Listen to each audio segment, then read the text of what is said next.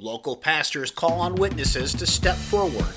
One person killed in an early morning fire, and the Syracuse University football team is moving on up. This is your Syracuse.com flash brief for Monday, September 24th, 2018.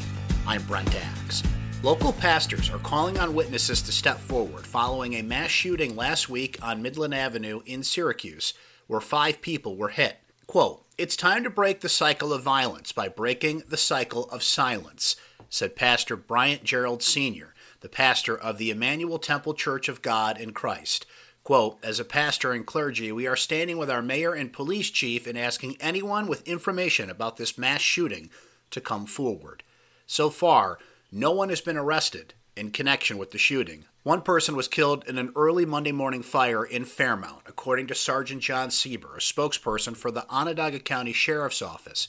The fire broke out at about 4 a.m. Monday at the Aaron Manor townhouses on Gordon Parkway, according to 911. Actor and North Syracuse High School graduate Richard Gere dropped into a North Syracuse diner on Saturday. Gere, who's 69, stopped into Julie's Diner on Route 11 for breakfast at 11 a.m. with his pregnant wife Alejandra and his father Homer Gere. Diner owner Kristen Mako said Gere was very gracious, chatting with patrons who quickly recognized the actor and posing for a picture with members of the diner staff.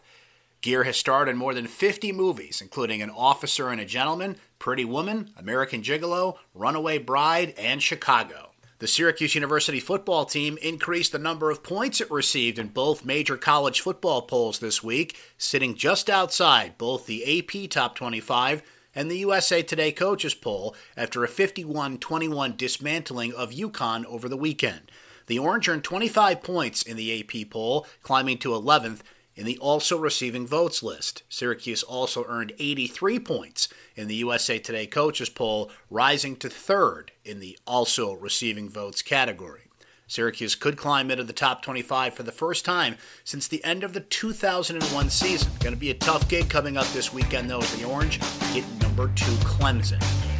What a gorgeous fall day in store for central New York. Sunny skies and 70 degrees. That's your Syracuse.com flash briefing for Monday, September 24th, 2018. I'm Brent Axe. Have a great day, everyone.